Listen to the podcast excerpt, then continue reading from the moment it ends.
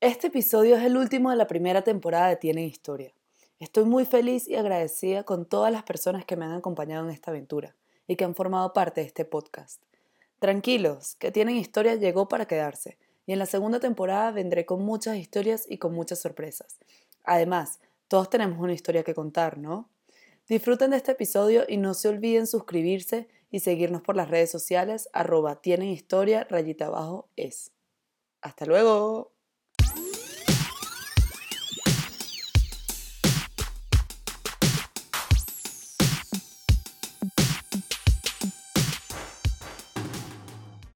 Bienvenidos a Tienen Historia. En este episodio el tema principal será el triatlón. Hoy estaré conversando con una de las mejores triatletas de España de media y larga distancia. En el 2017 ella fue la primera española en clasificarse a un mundial de Ironman. Ella es entrenadora física y como todos saben, dedicarse al triatlón requiere de muchas horas de entrenamiento, sacrificio y dedicación. Y esos tres requisitos son muchas de las cosas que definen a Judith Corachán. Bienvenida, Judith, Tienen Historia. Hola, muchas gracias, un placer. No, el placer es mío. Muchas gracias por aceptar esta invitación y, bueno, por conversar conmigo y descubrir tu historia, que, bueno, que ya que con esa presentación creo que me quedo corta, porque has logrado muchísimo y, sin duda eres, una, eres un referente para, para, el triatlón mundial y bueno, y español. Ya supongo que, que tienes montado en tu casa las pistas, la bici, la piscina. Sí, la verdad que hemos adaptado la casa a las necesidades del, confinamiento y sí, eh, lo hemos convertido en un, gimnasio más bien casi. Claro, porque tu esposo también tengo entendido que es triatleta como tú, ¿no? Él, bueno, tiene su trabajo y es más aficionado, no compite como profesional, pero, pero bueno, al fin y al cabo más o menos entrenamos lo mismo, viajamos, competimos juntos, o sea que, sí, la verdad que los dos estamos ahí todo el día entrenando y si podemos lo hacemos juntos. Qué guay, qué guay que pueden compartir, compartir eso y además que se, lo compaginan porque son sus dos pasiones, tanto la tuya como la de él. Sí, es, lo mejor al final, porque si no fuera así, no, no sé cómo, cómo lo haríamos. Al final eh, estamos muchas horas entrenando y compitiendo también le dedicamos mucho tiempo y sí, que los dos tengamos esa misma pasión y podamos planificar un viaje más para entrenar o competir, más que por puro ocio, pues que los dos tengamos esa misma idea es, genial, la verdad. Ay, qué bonito. ¿Y cuánto pasan entrenando? O sea, ¿pasan más tiempo entrenando, compitiendo o cómo, cómo funciona esto? Sí, normalmente entrenando piensa que es sobre las 20 horas semanales. Al final tenemos que sumar tanto mm, ciclismo, carrera a pie, natación y gimnasio también. Y las semanas normales pues son 20 horas semanales, o sea que al final del día, quieras o no, le estás dedicando 3, 4 horas fácil. Y ya no es el tiempo, porque al final lo piensas 3, 4 horas, dices, bueno, 24 horas que tiene el día las metes bien, pero al final, claro, es una hora por la mañana, es una hora de entrenamiento, pero mientras vas a la piscina, por ejemplo, vuelves ya son dos horas y media, tres, comes algo, ya vas a hacer el segundo entreno, descansas un poquito más de la tarde el siguiente y todo eso combinarlo con trabajo y demás. Y al final cuando te das cuenta, te has comido el día y dices, si solo he hecho que entrenar, trabajar y poco más. O sea que... Sí, es que no dan, no dan los tiempos. Uno piensa que es eso, ¿no? Tres horas al día normal y, no. y sobre todo el, se nota mucho el, el fin de semana, ¿no? Porque entre semana al final todos vamos corriendo siempre, ¿no? Para un lado y para el otro y al final como que la vida social la dejas más para el fin de semana. Pero cuando llega el fin de semana, claro, nosotros somos de los que estás pensando en levantarte pronto, sobre todo es cuando haces más la tirada larga de bici y al final te pasas toda la mañana en bici, llegas al mediodía, comes algo, descansas un poco y dices, si, si ya me pasa el día, ¿no? Y dices, es el fin de semana, lo quieres aprovechar, pero claro, le dedicas muchas más horas a, entrenar que a otra cosa. Claro, porque supongo que en el entrenamiento, bueno, evidentemente te preparas, ¿no? Para los objetivos que tengas, pero también es donde defines cosas, haces una estrategia, o sea, que, que sí, requiere ese tiempo. Y compitiendo, eh, ¿cuántas, ¿en cuántas competiciones, por ejemplo, tú tienes al año? ¿En cuántas te presentas? Suelo tener unas entre 8 y 10, yo creo que, que hago, son, claro, al final son carreras muy largas, pero Igual Ironman suelo hacer uno o dos al año, no más normalmente. Me da risa que tú lo dices así como, bueno, un Ironman, eh, salir a correr, así. Sí, y, y, entonces después de un Ironman sí que normalmente estoy unas tres semanas sin competir para recuperar, pero luego en media distancia pues igual una cada 15 días normalmente. En el periodo de competición, al final, claro, son, estás compitiendo medio año quizá y ahí concentras todas las, las carreras. Wow, es muchísimo. Además que es una exigencia, por supuesto, física, pero mental también, porque yo supongo que, que esas competiciones de larga distancia o un Ironman requiere mucho, mucha fortaleza mental. ¿Cómo lo haces para, para ir preparando?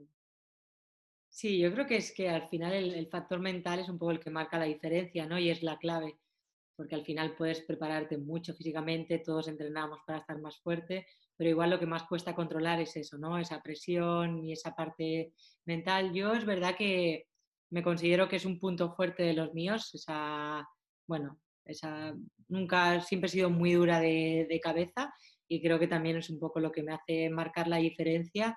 Y, pero sí que tienes que hacer, al final yo hubo un tiempo que sí que me ayudé con profesionales del, del deporte, de la psicología deportiva.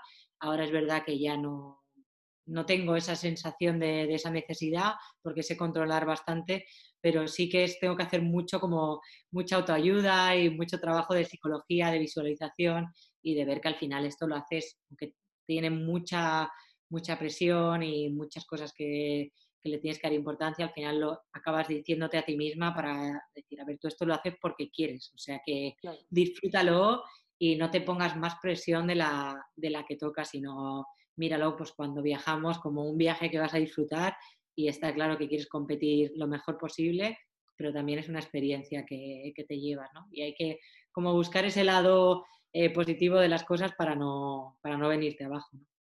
Claro, y es difícil porque por lo menos tú, como dices, que esa sí es una de tus fortalezas y lo haces, pero esa, cuesta, ¿no? Ver todo el tiempo como ese lado positivo, decir, yo siento que lo que tú dijiste también es algo clave, decir como, nadie me está obligando a hacer esto, o sea, yo esto lo hago porque yo quiero, entonces yo siento que eso marca una, una diferencia, porque a veces que se les olvida, uno piensa que, que, no sé, que está como obligado. Sí, y además al final es como que cada carrera la vives como si fuera la única. Y claro, al final es esa carrera, te has presionado muchísimo, quieres llegar súper bien, pero cuando acaba la carrera, aunque te haya salido un muy buen resultado, casi no lo disfrutas porque estás pensando decir, ahora tengo que recuperar y dentro de otros 15 días tengo otra y es la misma presión y al final dices, a ver, acabo una carrera, al menos disfrútalo, eh, quédate, visualiza la carrera, saca el lado positivo, eh, repasa un poco todo lo que has hecho, todo lo que has conseguido, porque si no, es como que es eso, solo quieres ir subiendo un peldaño, un peldaño en cada carrera y al final no te das cuenta que ni si estás avanzando si, y si no, y es, y es complicado, pero siempre para mí es como el, el, mayor consejo que me doy y siempre me ha ayudado mucho el ir parando y decir, a ver, esto lo haces porque quieres, está claro que tiene un sacrificio, pero si sale bien, genial, si no sale bien, lo haces porque te gusta competir, porque te gusta viajar y no puedes esperar solo un triunfo o un resultado. Pero a mí me ayuda mucho eso y de momento va, va, funcionando. De momento va, ¿no? Sí, claro, no, sin duda. Yo creo que también esa es una maduración que uno va teniendo a lo largo de, de la experiencia deportiva. Tú por lo menos llevas, si no me equivoco, 10 años, ¿no? Compitiendo en, en total. Sí, por Paré, dos años por un problema de salud que tuve, pero sí, llevo ya 10 años en el triatlón.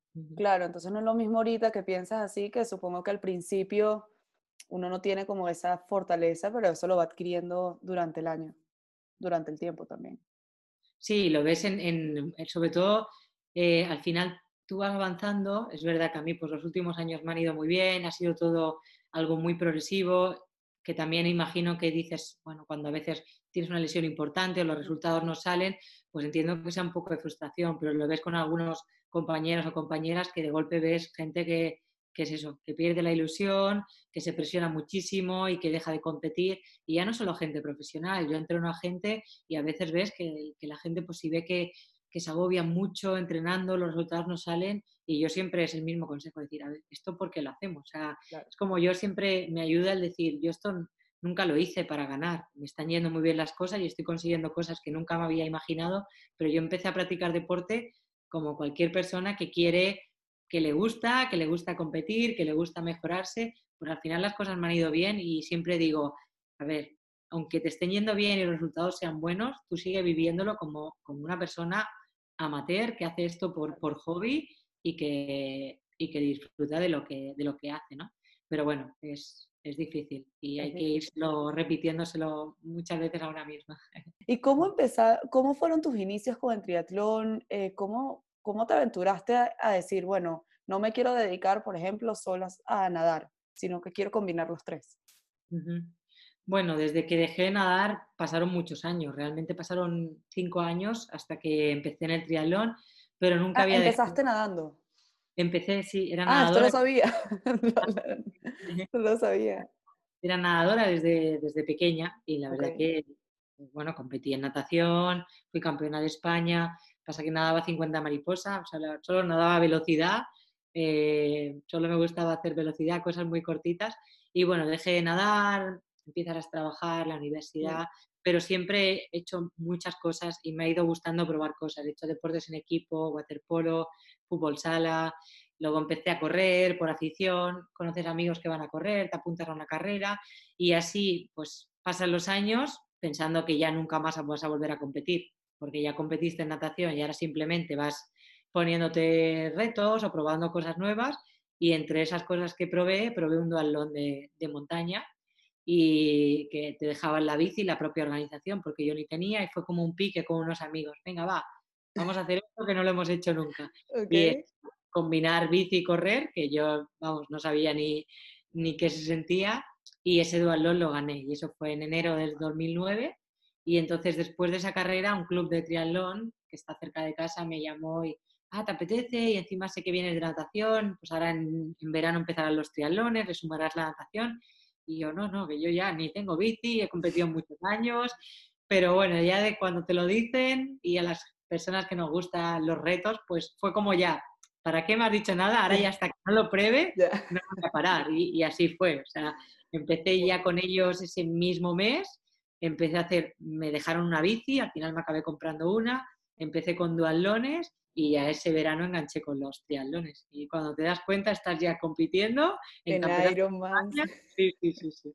Bueno, el Ironman llega un poquito más lejos, pero sí, que ya está. Te, enganchas otra vez sin darte cuenta y estás otra vez compitiendo. Y...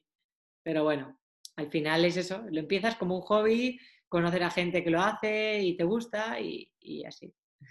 Judith, pero tú tienes un talento, porque yo creo que a mí, yo hago eso y a mí no me salen las cosas así. O sea, claro, también son, es una combinación, ¿no? O sea, sacrificio, disciplina, tus entrenos, pero lo tuyo es un talento también que, que llevas. Bueno, mira, siempre es, es, como una conversación que tienes con mucha gente. Sí que es verdad que quizá, claro, yo desde bien pequeña practicaba natación. Al final yo entrenaba cada día a las 6 de la mañana y a las 6 de la tarde. Al final cuando nadábamos también haces trabajo de pesas, también haces trabajo de cardio, vas a correr. Entonces, no sé si es que desde bien pequeñita tuve, pues al final entrenas de una manera intensa y eso te sirve luego para un futuro, aunque sean otros deportes, pero también es verdad, pues la disciplina, ¿no? Que siempre he tenido de, saber, pues yo al revés, no he sido una persona que si no entreno, las cosas no me salen. Hay gente que en cambio, mi hermana, por ejemplo, nadadora, y le costaba más entrenar que a mí, pero luego se tiraba y lo hacía mucho mejor que yo, o sea, sin entrenar. Quizá lo suyo más innato. Y yo siempre he sido una persona que me lo ha tenido que currar mucho. Pero es verdad que siempre he sido muy trabajadora. Que sí que mi marido me lo dice. Dice, es que tú llevas algo de genética. Claro, es que seguro. Tienes que tener algo ahí, porque por más entreno y curro que le pongas, todo lo que has logrado. Quizá, quizá sí, quizá que hay una parte de genética o tengo un buen físico, o buena predisposición para el deporte, pero soy de las personas luego que tiene que trabajar mucho para, para sacarlo. Pero sí, quizá hay algo que hay en mí que, que sí, a la que empieza a practicar deporte, pues, pues salen bien las cosas, no lo sé. Y de todas de las tres disciplinas, ¿con cuál te quedas? Si tuvieras que escoger una. Pues cada vez se me hace más difícil contestar a esto porque cada vez me encuentro más triatleta que nunca, ¿no? Me encuentro eh, bien en las tres disciplinas y todas tienen sus cosas buenas y sus cosas malas y, la gente siempre piensa que por ser nadadora cogería la natación, pero luego casi lo que más aburrido me parece y lo que más me cuesta, me quedaría con la bici, porque es más divertida, no solo compitiendo sino que entrenando para mí la bici es algo social, es salir con mis amigos, no solo con mi marido, disfrutar de una buena ruta, eh, subir, bajar y es un poco lo que más disfruto. Y estás en contacto también con la naturaleza, conoces sitios nuevos. Yo no soy triatleta ni me acerco, pero yo creo que yo creo que también escogiera la bicicleta porque no sé, siento que tienes como esa una conexión distinta. Bueno, que correr también, ¿no? Porque con correr también conectas con la naturaleza, conoces nuevos sitios, pero es distinto. Sí. ¿Y cómo es esa transición entre disciplinas?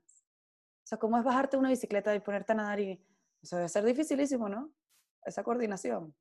Sí, sí. Y además durísimo. O sea, piensa que en cada triatlón, si no fuera por eso, porque tú convences a tu cabeza de que tienes que seguir y que cada vez el cuerpo se va acostumbrando, pararías siempre a la que empieces a correr, porque tu cuerpo es un bloqueo mental de decir, a ver, estabas pedaleando hace unos segundos o lo mismo, sales de Sí, sí, sí, totalmente. Y es eso, es a nivel muscular es un cambio brutal y luego también a nivel de cardio, es como que de golpe la bici pues vas controlando mucho las, más las pulsaciones, te pones a correr, se acelera mucho el pulso, el impacto empieza como a molestar en las piernas y, igual, es, es, muy duro. Lo que pasa que tienes que irte convenciendo. Yo los primeros triatlones decía, yo esto no, no puedo, ahora yo no soy capaz de, de correr. Pero claro, ahora ya sabes que eso poco a poco el cuerpo se va acostumbrando y es cuestión de aguantar dos kilómetros y parece que va cogiendo, cogiendo el ritmo. Pero los dos primeros kilómetros siempre son, son muy duros, ya te digo, es un cambio, a tu cabeza le tienes que decir, a ver, no, ahora no toca pedalear, ahora nos toca, nos toca correr. ¿Y cómo funcionan esas transiciones? O sea, ¿cómo, ¿cuánto tiempo te dan para cambiar de una a otra? ¿Cómo, va, cómo va eso? No, tiempo te dan el, que quieras, pero claro, tienes ah, que ser lo, más rápido posible porque ahí es donde está, se, define, se define la carrera. Igual en media y larga mm. distancia no es clave hacer una mejor transición, en corta distancia sí, pero al final tú intentas recortar el máximo de tiempo y luego no tiene sentido que tú entrenes para bajar un minuto, por ejemplo, en la maratón y que en cambio luego pues te tires tres minutos poniéndote los calcetines, ¿no? Y entonces es como que tú intentas ahí buscar el menor tiempo posible que perder, porque eso luego te va, te va a perjudicar, sino en la, en la carrera, ¿no? Y sobre todo también, pues las referencias con tus rivales. Si salimos muy juntas del agua, claro, no interesa quedarte atrás en la bici, interesa hacer una transición rápida y no perder el grupo. Y, al final, claro, hay transiciones que son, tienes mucho recorrido de salir del agua hasta coger la bici, pero piensa que más o menos todas las transiciones son rondando un minuto. O sea, en un minuto te quitas el nopreno y estás subido en la bici y al revés igual. En un minuto has colgado la bici y estás corriendo. O sea que... ¿Y te ha pasado alguna vez que, por ejemplo, en las transiciones pase algún imprevisto, no sé, eh, sí, ¿no? Un casco o algo. ¿Qué te ha pasado? Bueno, me ha pasado de todo, además. Tú dices que, que, igual tengo un factor innato en cuanto a fuerza o velocidad, pero soy muy torpe y soy muy mala técnicamente. Y, por ejemplo, además me pongo muy nerviosa y en las transiciones suele estar todo el mundo ahí mirando, esperando a que llegue en la bici y bajarte. Y yo soy de las que pienso, me están mirando, me voy a caer, me voy a caer y me caigo. O sea que, y soy experta en, bajarme mal de la bici o caerme o perder una bota porque al final dejas como las botas los pedales, enganchar los pedales y como te bajes una patada se va la bota para un lado y he tenido experiencias de estas de, sí, sí, sobre todo de caerme, de hacer un, bajarme mal de la bici, pensar que controlaba la situación y que va a meterme o contra el público, no controlar la bici. bueno, pero esos son nervios. Eh, sí, Claro, ¿y te ha pasado, por ejemplo, alguna vez que, no sé, no encuentres alguna bota o que tal y tengas que pedir prestado, no sé, algo así rápido que tengas que resolver en un minuto? Bueno, una de las cosas más curiosas que me pasó, y me acuerdo que era un, bueno, un campeonato de España, pero por autonomías, yo iba con la selección catalana y justo, claro, tú vas pensando, tienes tus, has visualizado tus bambas, sabes de qué color son, y, y yo, y había unas bambas iguales a las mías, como cuatro puestos más adelante. Entonces yo venía con la bici para colgarla y en vez de visualizar mi sitio, solo visualizaba las bambas. Entonces colgué la bici donde no era y me puse las bambas de otra no. que llevaba las mismas que yo. mm, claro, el problema es que yo llegué antes y ella cuando se fue a poner sus bambas, pues no estaban sus bambas y obviamente me descalificaron por esto. Y esto ya te digo, sobre todo me pasaba mucho al principio, pero sí, es muy curioso que antes de la carrera visualizas muy bien, tengo la bici aquí, te guías por una señal y en cambio en carrera es como que pierdes los sentidos, desaparecen y estás llegando y es, ¿dónde estás? Que me la han quitado de sitio, o sea que, y a ver, luego son, pierdes pocos segundos, pero en ese momento te estresa mucho la, la, situación y sobre todo la gente te mira desde fuera diciendo que está ahí, que no la ve, pero tú en ese momento no ves nada y, y sí, la verdad que el tema de las transiciones y perderte por boxes es, es, es muy común. Es que me da mucha risa y mucha curiosidad porque yo siento que eso, evidentemente también las disciplinas tienen su complejidad, pero Claro, yo siento que eso debe ser súper difícil, ¿no? El cambiar, y es eso lo que tú dices, que tiene que ser rápido y que lo tienes que visualizar, además que tienes sub, demasiada adrenalina en el cuerpo, entonces capaz no lo ves y lo tienes ahí al frente. Es una combinación de muchas cosas. De todas esas competiciones y todas las pruebas que has realizado durante estos 10 años, ¿qué significa para ti presentarte a una prueba de triatlón o competir? Buah, es, es, una mezcla de cosas, ¿no? Pero siempre es eh, un reto nuevo y una ilusión nueva, ¿no? Por volver a hacer un objetivo. Siempre pienso que, o sea, intento, me sirve de ayuda la experiencia que tengo, pero a la vez siempre me digo, no por mucha experiencia que tengas, esta prueba está hecha, ¿no? Intento, intento eh, pues mm, mentalizarme mucho en eso, ¿no? De que hay que concentrarse igual, hay que estar toda la prueba muy atenta y luego al final intento eso, ¿no? Pues sumar una experiencia más, me gusta por eso hacer pruebas diferentes, por eso, por ver circuitos nuevos, por vivir nuevas experiencias y, y es eso, ¿no? Al final es, es, sumar una carrera más a mi, a mi currículum, no perder esa ilusión por disfrutarla, pero a la vez estar bien concentrada y, y no creerme que va a ser fácil porque puede pasar de todo e intentar pues concentrarme bastante en toda la carrera. O sea, a ti te mueven los retos. A ti te tienen que, te tienes que poner un listón ahí para retarte e ir a la prueba con todo. Sí, lo que pasa que a veces eh, un reto no es, mucha gente parece que un reto es cada vez hacer algo más largo, más difícil, y para mí tampoco. A veces un reto es decir, bueno, pues este lo voy a intentar hacer un poquito más rápido que este, claro. voy a ver si consigo ganar, voy a ver si consigo las sí, objetivos distintos. Exacto, sí, sí. Pero sí, tienes que tener algo, aunque el reto sea disfrutarlo más que el anterior, o pues eso, no, no pasarlo tan mal corriendo la maratón y, y, correr un poquito mejor. A veces el reto es tan sencillo como ese, pero sí, sí, creo que hay que ponerse retos, motivaciones y objetivos. Sí.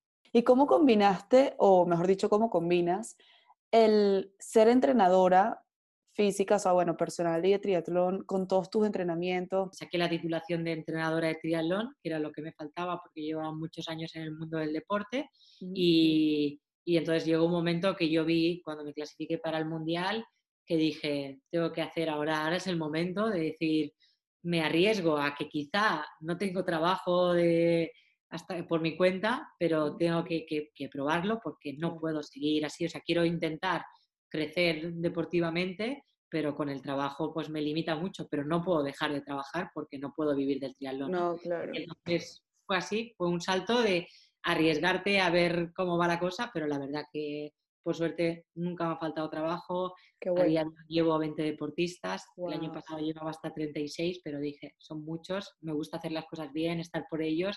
Y la verdad que al contrario, son muy comprensivos y siempre es, no, si tú compites tranquila, no, no pasa nada si no me envían los entrenos, no, no, es mi trabajo, ¿no? O sea que tengo muchísima suerte porque la gente es súper comprensiva, pero a mí igualmente, aunque me dedique profesionalmente a competir, mmm, mi trabajo me gusta hacerlo bien y es verdad que tengo facilidades porque trabajo mucho online, entonces mm. trabajo mucho desde casa o aunque esté viajando con un ordenador puedo trabajar y, y es, es, fácil, ¿no? Pero no, no me gusta priorizar eh, mi carrera deportiva o mis entrenos a mi trabajo, claro. pero bueno, intento llevarlo bien. No, seguro, y seguro que lo llevas bien, porque además eso es una organización, una disciplina que tú ya desde pequeñita ya la llevas. Además que llevar 20 deportistas no es fácil, porque es lo que llevamos hablando todo, toda esta conversación. Son 20 cabezas, por decirlo así, 20 transiciones, 20 que cada uno tiene una complejidad que, bueno, na, nada fácil será esa, ese trabajo. pero supongo que también te llenará muchísimo, ¿no? El saber que uno de tus deportistas ha logrado tal, eso al final.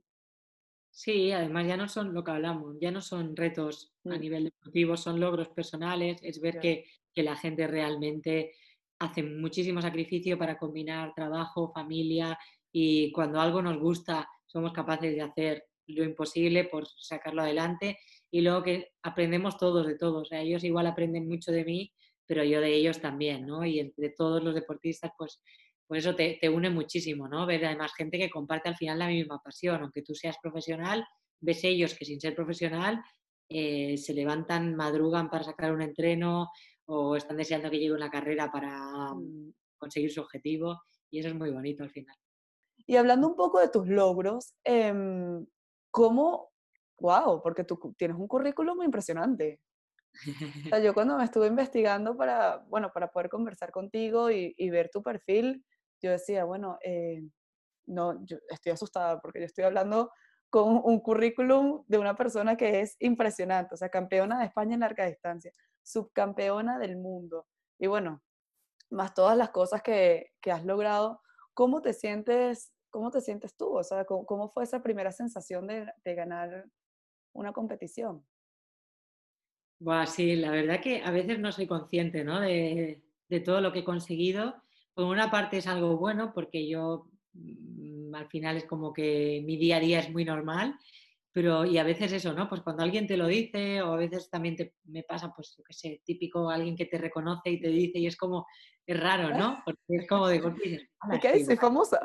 ¿Sabes? Bueno, sí, no, no a ese nivel, pero sí que es un poco esa sensación, ¿no? De que no eres consciente de igual de, de que la gente te conoce, porque al final tú los logros los consigues para ti, ¿no? Pero, y, y sí que muchas veces cuando te paras a pensar, tú misma dices, que vamos, ni, ni te lo hubieras imaginado, o sí, o cuando ves a otra persona y dices, ah, subcampeón del mundo, ¿no?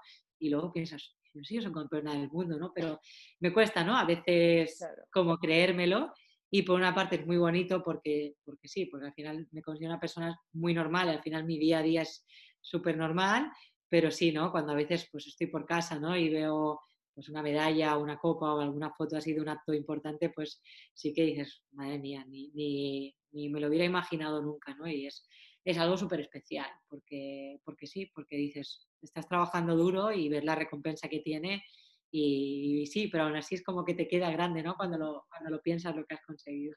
Qué guay, Judith, que de verdad que qué guay. Yo, bueno, sigo con mi teoría desde el principio, yo creo que, y comparto la teoría de tu esposo también, tú tienes una genética, eso llevas un don ahí por dentro, porque qué guay también que, que bueno, que hayas alcanzado muchas cosas y más allá de los logros también personales, bueno, en colectivo, ¿no? Porque has traído muchísimo al triatlón de España, eh, bueno, siendo también una de las mejores del mundo, bueno, subcampeona del mundo, que no es cualquier cosa. Entonces eso es muy bonito, es muy guay. Gracias, no, al final es lo que, lo que más te gusta, ¿no? El ver que hay mucha gente que te sigue, para mí el ver gente que es eso que pues, pues le han motivado, ¿no? Seguirte en una carrera, ver lo, los logros que tiene y, y eso que si yo de alguna manera puedo ayudar a gente a que se enganche al deporte, que se enganche al triatlón y que se vea reflejada en mí o que le, eso, ¿no? Que quiera ponerse objetivos o logros porque me ha visto competir, pues eso al final es lo más, lo más bonito. Claro, no, sin duda esa es como la, la recompensa de todo. Y para ir finalizando, que ya no te quito más tiempo porque sé que estás súper ocupada y, y bueno, para ir finalizando un poco esta conversación, ¿qué le dirías a esas personas o, cómo, o cuáles son los requisitos para, para empezar en este mundo? O sea, alguien que está como perdido, que le gusta quizás la bici y correr y no tanto la natación, o bueno, uno de tus consejos. Bueno, lo, importante es que te tiene que apetecer, pero evidentemente es lo que decíamos, es el tener cabeza para tener controladas las tres disciplinas, eh, prepararse bien en las, en las tres cosas y cuando uno tiene ganas de hacer algo, le apetece, se marca un reto, pero siempre de una manera, mm, yo soy como, o sea, no soy muy atrevida, yo soy una persona que cuando hago algo es porque sé que lo tengo controlado, ¿no? Y a mí me gusta que la gente tenga esos retos, pruebe el triatlón, pero que siempre sea con cabeza, ¿no? Que hay mucha gente que no ha nadado nunca y se tira al mar y también, oye, pues hay que tenerlo. Entonces, yo le diría, si te apetece, pruébalo, pero eh, preparándote bien. prepárate. Guay.